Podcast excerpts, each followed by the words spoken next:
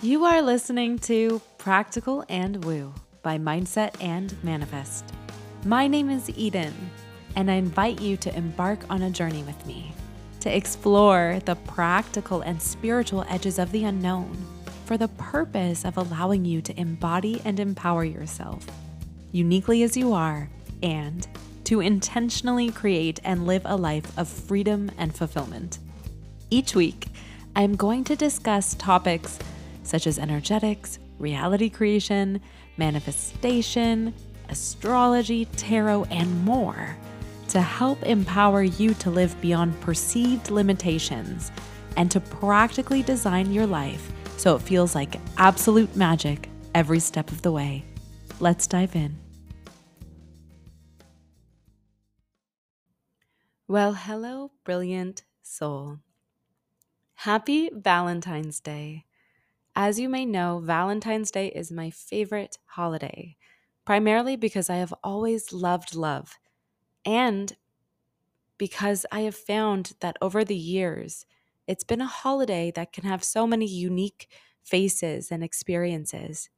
It can be about celebrating romance, celebrating friends, celebrating family, or celebrating self. Love is everywhere, and love is worthy of celebration. And so it felt important on Valentine's Day to wish you the happiest of all love days possible. Treat yourself kindly today and every day, and allow yourself to don the lenses of love.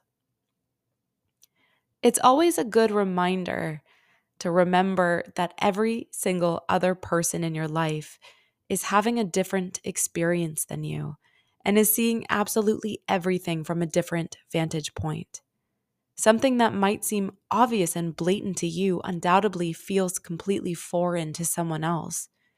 Each of us has a narrowed perception based on our own unique framework, built upon how we perceive the world around us such a framework that is provided by our own distinct collection of lived experiences. You are inherently different than someone else because of your own unique qualities and characteristics.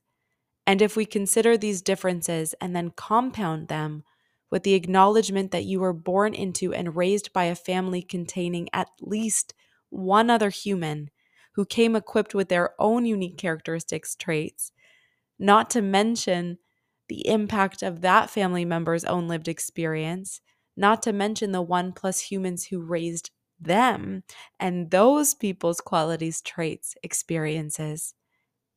It's no wonder that each of us is so incredibly nuanced, unique, and distinguished from every other person. I notice it can be so easy sometimes to forget these differences I notice that it can feel so easy to assume that someone else is experiencing the world and thinking about the world in the exact same way as you. And yet, the chances of that happening are actually slim to none. At best, we can be resonant with someone, but we can never truly know the energetic, emotional, mental, and physiological concoction swirling around in someone else's human suit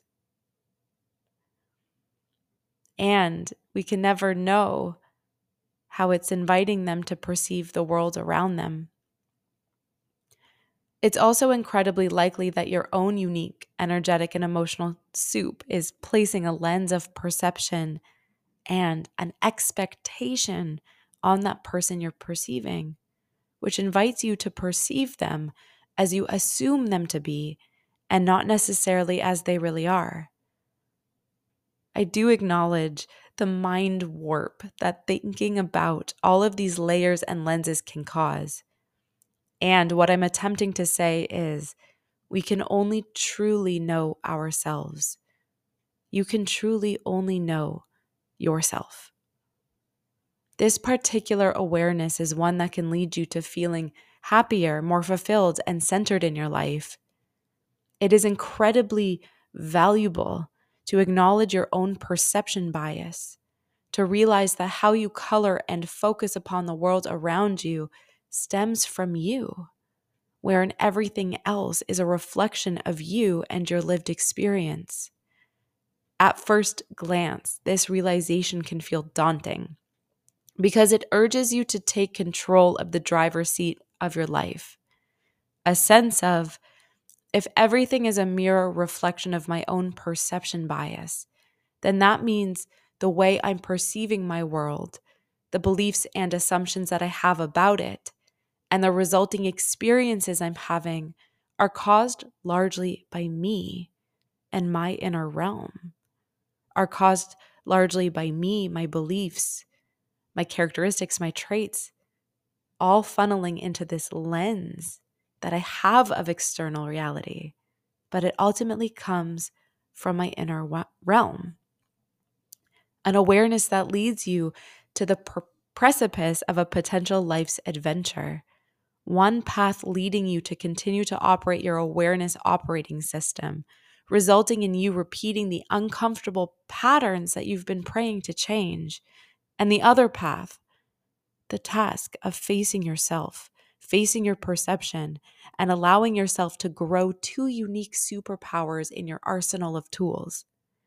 The first one being the acknowledgement of the lessons you are learning from the mirror reflection of your life. And the second being the conviction to make conscious choices moving forward. Your life is mirroring to you your habits and the places that you get stuck. And if you actually take the time to witness your collective journey from a grander perspective, chances are you'll begin to pick up on repeated patterns even when the circumstances are different, even when the people you're interacting with are different. The ultimate expression of the lessons you're being asked to learn tends to be the same until you learn them. An invitation to face your perception, recognize what does not serve you, and then, if you desire to, to make the conscious choice to pivot your perception and change your experience of your life. The call to action here is to firstly recognize that you're the steward of your life, playing in a field of perception. And secondly, to embrace everyone around you from a lens of compassion, honoring them in their uniqueness and differences. My wish for you today is to don the lenses of love and to see, feel, and experience love from every corner and facet of your life. Happy Valentine's Day. Until next time.